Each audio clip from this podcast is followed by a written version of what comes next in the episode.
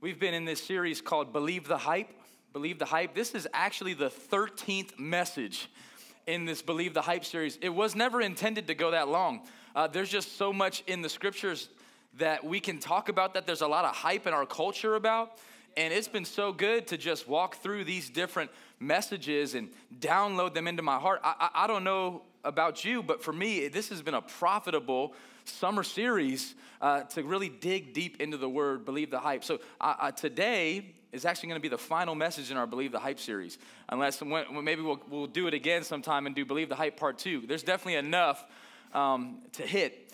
Uh, and so I'm excited about today and uh, talking about this subject Believe the Hype because the subject that I'm going to preach on this morning, I think there's a lot of hype about it in the Bible but I think there's a lot of hype about it in our culture as well. And I thought it'd be appropriate, based upon what we've walked through uh, the past week, to preach a message titled Believe the Hype about the next generation.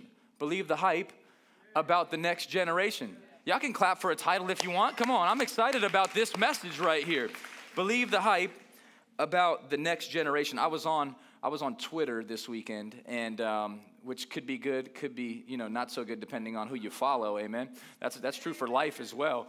um, and, I was following this this Twitter account called Bleacher Report. What it is is just a Twitter account that gives updates regarding sports and professional sports and things like that. And I got this little tweet that popped up on my, my page, and it showed this picture. I'm going to flash it on the screen. I'm a basketball guy, so sometimes y'all get basketball illustrations. And it showed this picture right here. And here's what the, the tweet said it just said on the top in all caps the next generation is coming.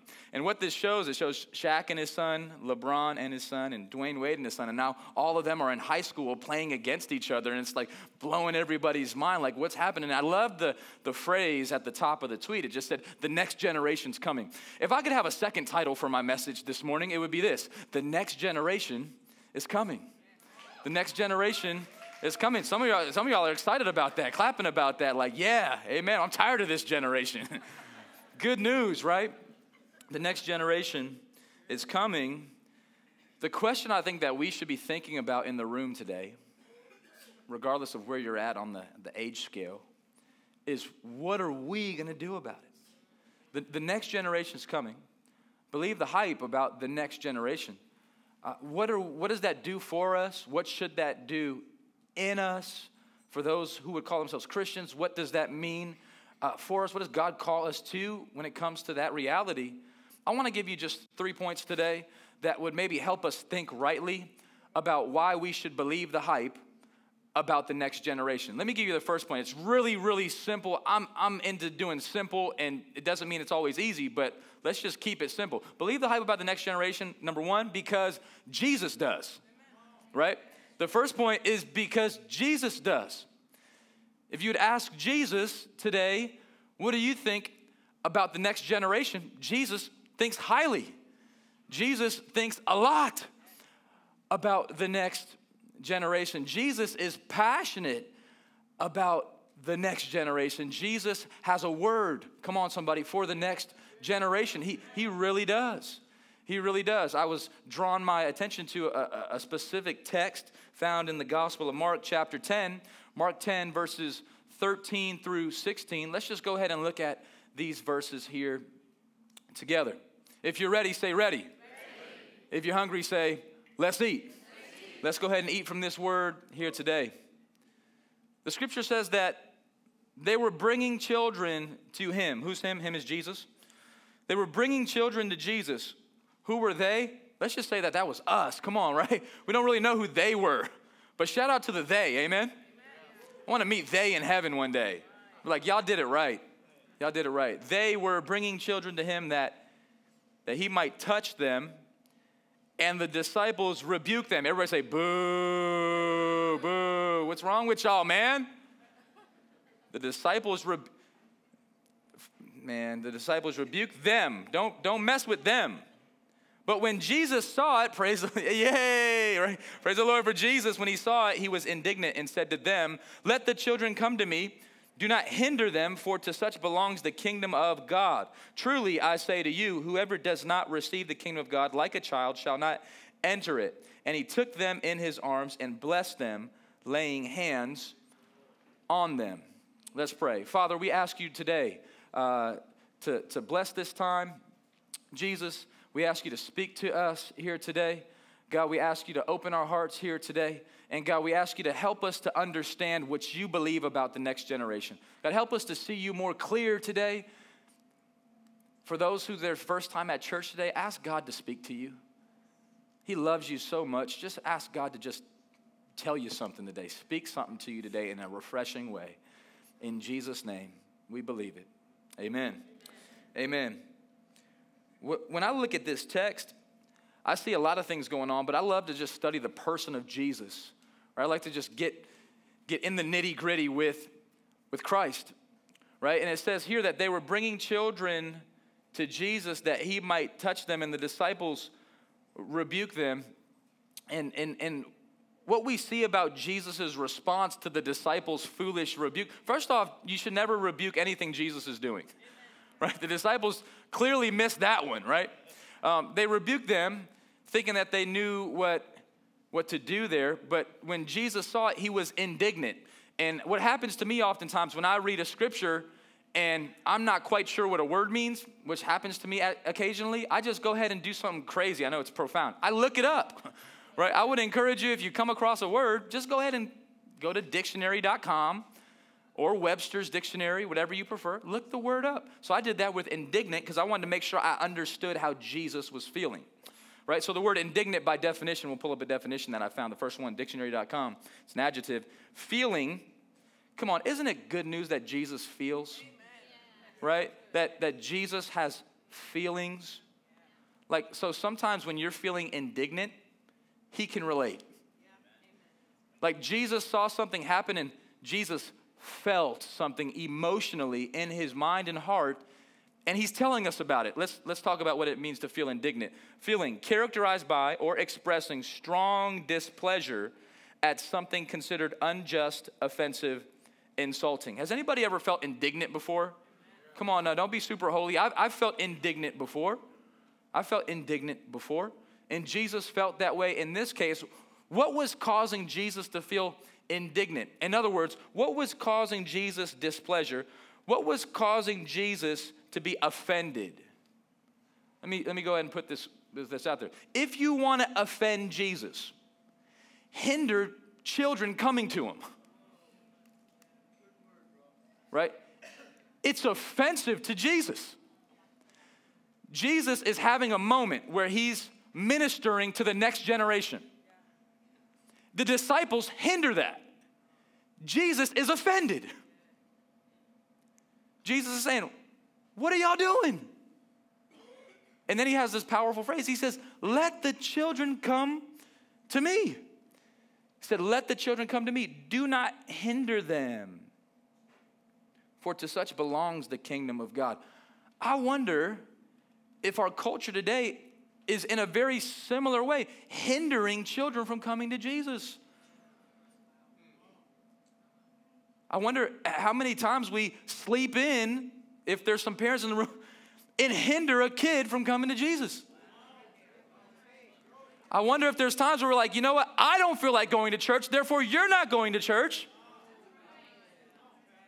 And Jesus, I'm just throwing out this, is offended. Sometimes Jesus says it's not even about you. It's not about the disciples here.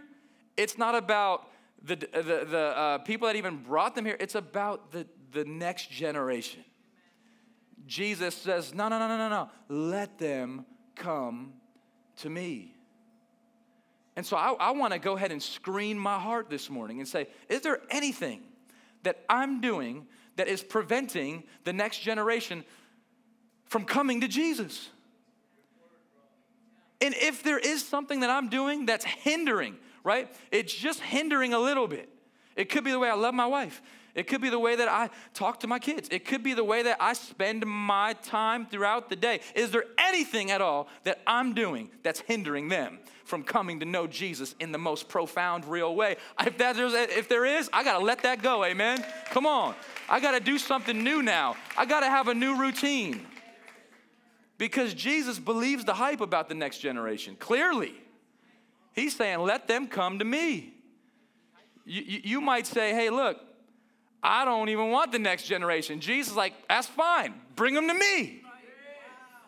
That's what he says here. Let them come to me. Do not hinder them, for to such belongs the kingdom of God. He says, You can miss the kingdom of God, just don't bring anybody else with you. Let them come to me. Truly. You notice when Jesus has to say truly, it's like double true, right? Like he is the truth, that's what he said. But he's like, truly, let me just facts here. I say to you, to us at Walk Church, and anybody who has ears to hear, he says, I say to you, whoever does not receive the kingdom of God like a child shall not enter it. So, so not only should we believe the hype about the next generation, family, today I'd say that we should learn from the next generation. That, that there's something to learn from this crew up front. There's something that we could actually glean and learn from these kids today. I was able to take part in VBS and just kind of contribute here and there and, and just, you know, serve at occasionally. And, and a lot of times I just kind of observed because I want to learn. And I don't want to just say, you know, people that have went before me, right, I can learn from. That's absolutely true. And I believe in discipleship and mentorship and growing from others, especially those who are older. I think that that's a principle from the Bible as well. But sometimes I think we can forget that we, we're called to learn from those of the next generation. And here's one of the things that I learned uh, from the next generation. We, we were doing this thing called a closing rally. So at the end of each day, there would be a closing program where all the kids would come together and then we would challenge them to see if they memorized the, the Bible verse, which they shared just a few minutes ago. And then we would ask them some questions throughout the day to see if they were learning from the messages happening in the different classrooms. And if they got one right, uh, we would walk around and give them a little prize or something. I thought it was amazing that we would say, okay, we're gonna move into our review questions now. All right, first question, hands up. Uh, what? We didn't even put the question on the screen yet. Y'all know what I'm talking about? It's like, all right, for question number one is, uh, hands already up. And then we would ask the question. And sometimes we would go to a student and we'd say, okay, tell us to answer the question. And they'd be like, you know what, I don't even know. I don't even got it. But at least I, I, I tried, you know what I'm saying? At least I wanted to get in on it, right? At least I wanted to be a part of it. That's something that we can learn from the next generation. I wonder if Jesus is looking for, like, who's gonna just, Jesus like, hey, who's ready? Me. Me. Call on me. You don't even know what we're asking yet. Just call me. Some of us are, who's ready for the next question? Who knows the answer? Some of y'all know the answer. Learn this from the kids. Me. Call on me. If you don't know the answer, just be like, man, I don't even know, but I, I'm, I'm ready though. I want to know it. If I learned it, I would answer it. But at least I'm ready. I'm excited. I love that about kids. Right? Like if, if we would have passed a microphone to each one of those kids that are on the stage, right? We said, okay, here's the first question Define for us depression. They'd be like, You know that one? I don't know that one. Define for us stress. Right? Like, man, I ain't worried about that. I ain't worried about that. I'm worried about just enjoying this life that God's given me right now. Let's move on to something better, amen? Right? Not, not to devalue those things, not at all. Those things are very real. Not to devalue at all a, a real feelings. Jesus felt indignant here. Jesus suffered from different things, especially the night before he went to the cross. The text says that he was sweating drops of blood, right? That he was under such angst, right? He was, he was wrestling. There's times when Jesus got angry. We see in the Bible, David wrestled with depression. I think that all types of things happen, and there's these really there's these real feelings. But I think some of them are more prone to jump on us when we move away from childlike faith. That's what I'm just. At least for me, I get more angry more disturbed, a little bit more quicker and edgy when I move away from childlike faith. Childlike faith says, I don't even know what tomorrow looks like. I just know I just trust God. I'm just, it's just gonna, it's gonna be good. It's gotta be good. Romans 8 28, right? Our worship leader Jason, he just read it in the song, right? It says, What can separate me? Nothing. It's gotta be good, right? It's gonna be good. I once heard an old preacher named Martyn Lloyd-Jones say, Jesus is either gonna heal you or he's gonna heal you. You get two for two, right? It's either to be now or it's to be later, right? In the afterlife. But that's the promise of God for those who know Christ. I think that we can learn something from having this childlike faith. Jesus says, Whoever does not receive the kingdom of God like this, me, I want it, give it to me, like a child shall not enter it. So I don't know exactly what that means. Whoever does not receive it like a child, you go ahead and figure out what that means. Go serve in our kids' ministry. See how the children are receiving it, right? Do that when it comes to Jesus. Be open to him. The reality is that, that none of us are older than Christ, right? Like he looks at you today, even if you're the oldest person in the room, and he still sees you as somebody young. It says, receive the kingdom of God, the activity of God. The kingdom of God, once, once, one time I heard somebody define the kingdom of God. His name's Dallas Willard. He defines the kingdom of God with three words Jesus in action. If you want to know what the kingdom of God is, it's Jesus in action. Right? Whoever does not receive Jesus in action, like a child, will miss it, won't enter it. And then I, look, I love what Jesus does. He closes this little sermon right here. Scripture says that he took the kids in his arms and blessed them, laying his hands on them. I love that Jesus is a blesser. Amen. He, he's passionate about bringing blessing. And we see Jesus say, I'm going to demonstrate what I'm calling you to do. Bring a blessing. Be a blessing to the next generation. I just believe the hype about the next generation. Be a blessing to the next generation. Figure out what that looks like for you how you can be a blessing uh, to the next generation. And I would just commission you to do it. I mean, I'm a little bit more excited about this topic today just because uh, about two weeks ago I preached at a, a sports camp that was middle school and high school. Over 500 student athletes from the Northeast were there. And I'm like, man, this next generation is pumped. Therefore, I need to get pumped, right? And then we just had VBS this week, and and they were pumped, over 100 kids. And then we were at the Splash Fest yesterday. I got all wet and in the foam and, you know, going down the slide. I'm like, man, I need to do this more. This must be what the kingdom of God feels like, right? Like, we need some more of this. We need to bring that into church. Maybe we should do some motion dances for the worship, you know, just to get us moving a little bit. It's okay, there's freedom in Christ. Make a joyful noise to the Lord to receive Him uh, with gladness. Be a blessing. I was, I was talking to a brother at the Splash Fest yesterday, and he said, Man, this thing is awesome. I said, Yeah, you, you encouraged by it? And he said, Man, I love this. He goes, You know what? I love church. And I'm like, You do? And he goes, Yeah, but I didn't always love church. I said, Really? And he goes, Yeah, man, I was a drug baby. And I was like, Wow, sorry to hear that. He goes, Man, my mom drugged me to church every weekend. I, I never heard that one. You, I was like, oh man, oh, hello. And you know what he said? But I'm glad she did. Come on. I didn't get it at first. Why are we here again, mom? Why I gotta wake up Sunday? Why do I gotta go back in the kids' ministry? He goes, I didn't catch it back then, but man, I'm glad she did because I was training me. It was preparing me that, you know what, now today, I'm doing that with my, like, I believe the hype about the next generation. I believe the hype about the gospel of Jesus that God is able to, come on, church, man, let's go. Believe it because Jesus believes it. Go ahead and just make the call. Be a leader. Be, be a leader.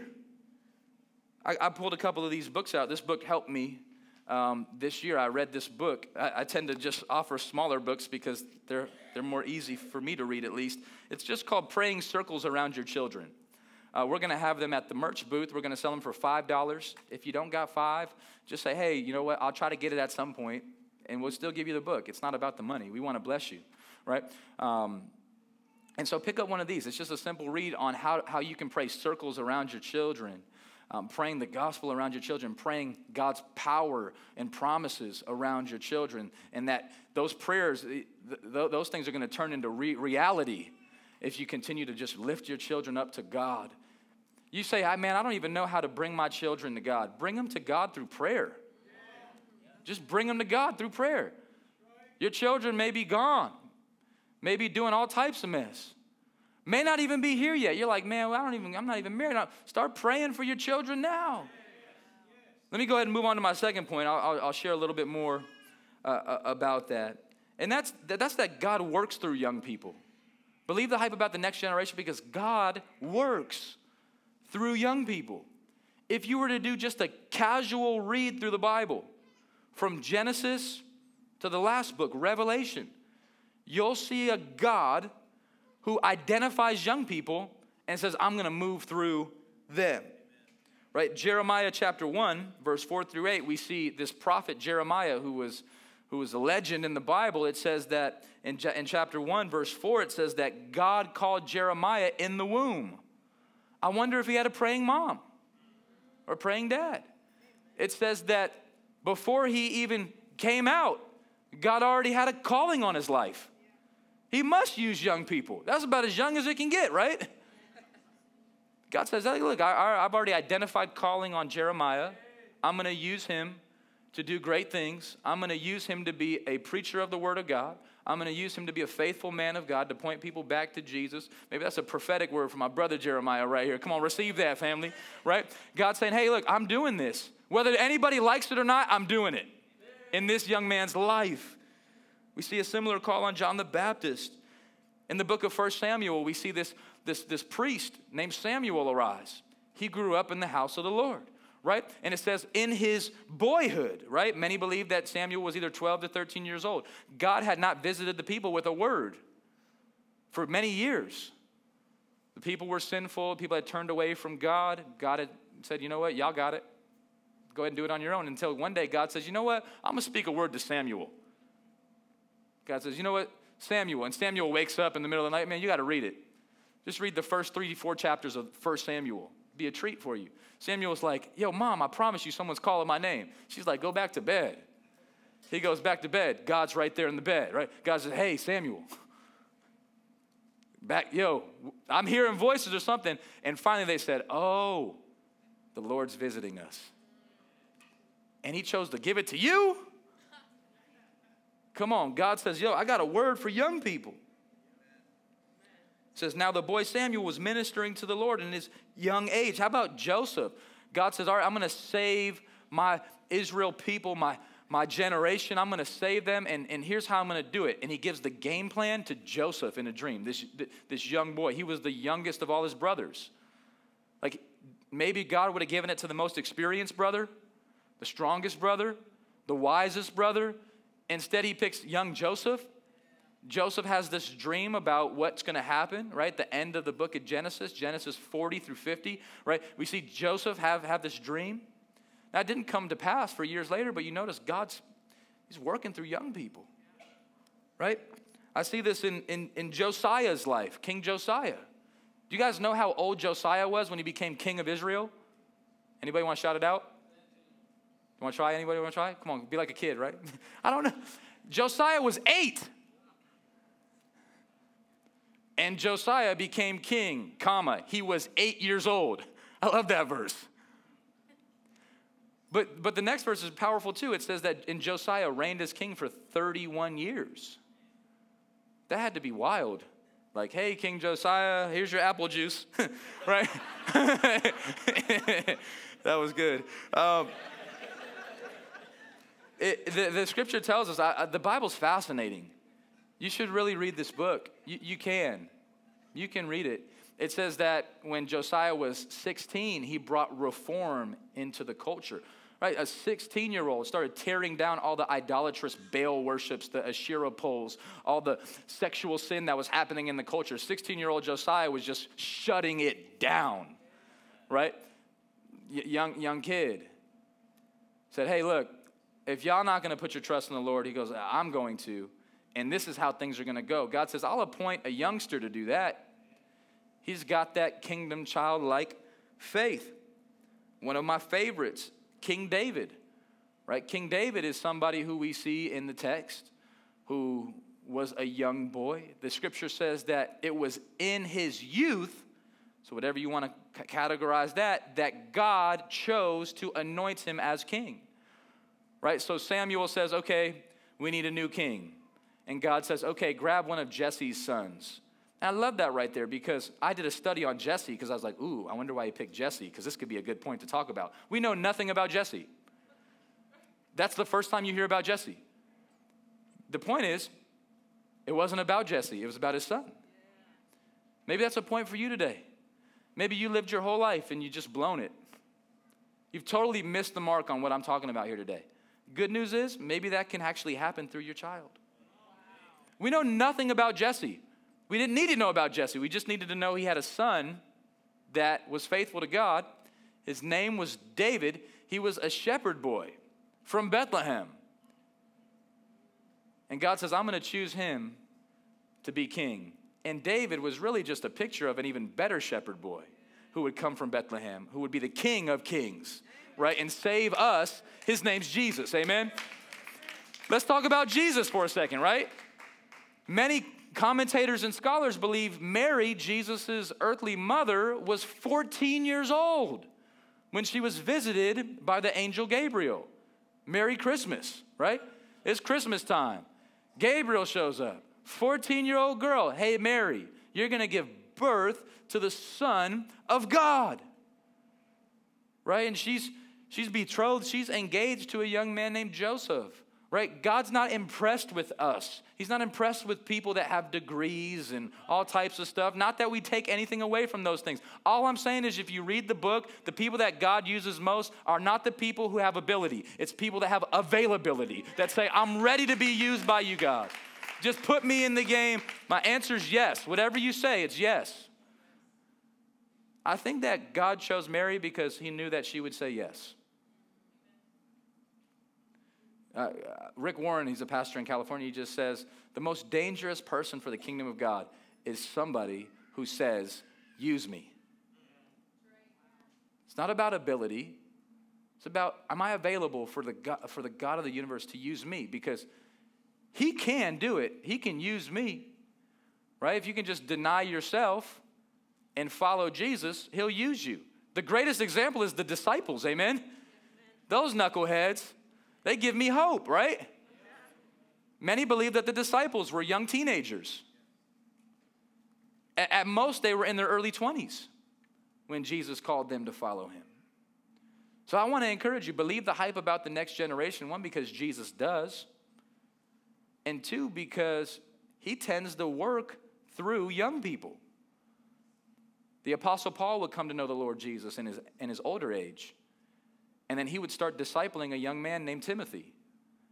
Timothy would be the next church planter that would come out of the Apostle Paul's churches. And here's what Paul writes to Timothy in, in chapter 4, verse 12 of his letter to his disciple. Come on, will y'all say it with me? Ready? One, two, three.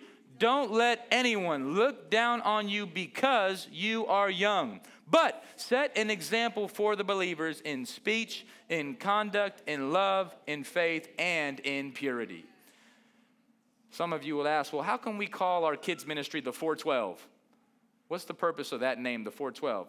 It really is just a biblical name. We just got it from this verse because we want to raise up uh, the next generation of those who don't let anybody look down on them because they're young, but instead they set the example. Paul said, Look, Timothy, don't let anybody throw shade at you because you're young. Go ahead and set the example yourself. Set the example in your speech, set the example by your faith. Set the example in your life, your conduct. Set, set, set the example in your purity. Can I get an amen from somebody, right? Right? Paul said, hey, set the example to, to some of my youth in the room here today, right? Set the example for us. Help us to look at your life and say, you know what? I got to get my stuff together. Man, I'm grateful for our Thursday night youth ministry, our youth leader, George, who, yeah, come on, we can clap for that. Yeah, we got some youth here in the front row. Our walk youth is growing. There's some really cool stuff happening in our youth ministry. And I remember somebody, a, a church planter, told me early on. I mean, our church is a little over three years old, but a church planner once said, Hey, Hayden, you guys don't need youth ministry, man. Like, do that way later. You got other stuff to focus on. And I said, Bro, we need youth ministry more than anything, fam. The heck? We need youth ministry bad, yo. We got to raise up the next generation. We need to raise up the next generation now, right? We do. That's, our, that's a calling on our lives. It's a calling on our lives. I would encourage you to believe the hype about the next gen. Let me go ahead and move into the third point. We're almost done here today. Uh, the third point is simply this it's our calling. It's our calling, y'all. You can avoid it, you can put your headphones on, but God is still calling the generation today to raise up the next generation. It's always been the heart of the Father, it's always been a calling on our lives. Everyone's called to raise up, everyone's called to train up, everyone's called to impart something into the next generation. Right? You, you even see that picture I posted, right, of LeBron and Shaq and those guys. Those guys are saying, hey, look, my window's closing. Some of them, it's already closed right? Dwyane Wade, he finished his last year of professional basketball. It's over. I mean, he's like, man, it's over. I got to raise up my son, right? It's what it takes, y'all. And, and, and really, what they're saying is, man, that's a biblical principle. That was around way before any of them. You look at the Deuteronomy law, right? In, in the book of Deuteronomy, we see this intact. Deuteronomy chapter 4, verse 9. Right in the beginning, when God first imparts the law, he says it like this He says, Only be on your guard. That's a word for somebody. Be on guard. Diligently watch yourselves. Sometimes you got to look in the mirror. So that you don't forget the things that your eyes have seen, and so that they don't slip from your mind as long as you live. Teach them to your children and to your grandchildren. It's a calling, isn't it? I, lo- I love some families in the room that I talked to that were serving at the Summer Splash Fest. Some said, hey, you know what? We never even had children, but these are our children. That's why I'm here. Go up the slide, come down from the slide. I'll be serving in the kids' ministry, right? I, I got children in the Lord. I'm raising them up, right? Whatever that looks like for you, if you got children, if you got grandchildren, you have a mandate on your life to teach them, to teach them the Word of God to teach them what you saw God do in your life. I mean, older people, we all love telling stories, and every year the story gets better, right? Like I was joking with Pastor Tom, right? Like there's like 102, but next year we're like, there's 117 last year. Like, where the heck a number come from, right? We love just enhancing the story, but but hopefully we won't do that. We want to we want to teach integrity, amen. But but listen, um, but listen, we're, we're called to teach. We're called to raise up the next generation. A couple chapters later in Deuteronomy chapter 6, God's at it again. He says, You shall love the Lord your God with all your heart. Everybody say, All your heart, all your, soul, all your might. Right? That's a challenge in itself, right there. God says, I want all of you. I want all of you. And then he continues and he says, These words that I command you today, shall be on your heart. You shall teach them diligently to your children, and shall talk of them when you sit in your house, when you walk by the way, when you lie down, when you rise. We should have families that are just filled, right, with the presence of God. That it's not awkward or weird to talk about the things of God. And you know what? The best place to start doing that is to just start. Right? Like childlike faith. I loved how some of the parents were coming up to me this week and said, Man, my kids came home, they were teaching me the song. The kids are doing it. And I want to salute all the parents that brought their kids to VBS. That's a way to do it. Say, yeah, yeah, amen, yeah. It's a way to do it. Hey, guess what? You're going to VBS. What's it mean? I don't know, but you're going, right? Something about vacation, all right? Because you're going. yeah, deceive them like you're going on vacation. Come on. Bible school, right? hey, look, it's a calling. It's a calling on our lives. Let me give you one more verse and then we'll, we'll close with prayer. Right? David recognized this. The psalmist recognized this. Final verse, Psalm 78, uh, verses 1 through 8. Psalm 78, verses 1 through 8 says it like this. Let's just go ahead and look at these verses. The psalmist says, Give ear, walk church, it means listen up. Give ear, O my people, to my teaching. Incline your ears to the words of my mouth. I will open my mouth in a parable. I will utter dark sayings from of old, things that we have heard and known, that our fathers have told us. We will not hide them from their, come on, next verse, children, but tell to the coming generation. Y'all see, it's a calling. Don't hide what God's done in your life God may be showing you in this moment things that He's done in your life. All the things He's done to get you here. God has did like a million, a million miracles to get you to this moment. Don't hide it. Talk about it.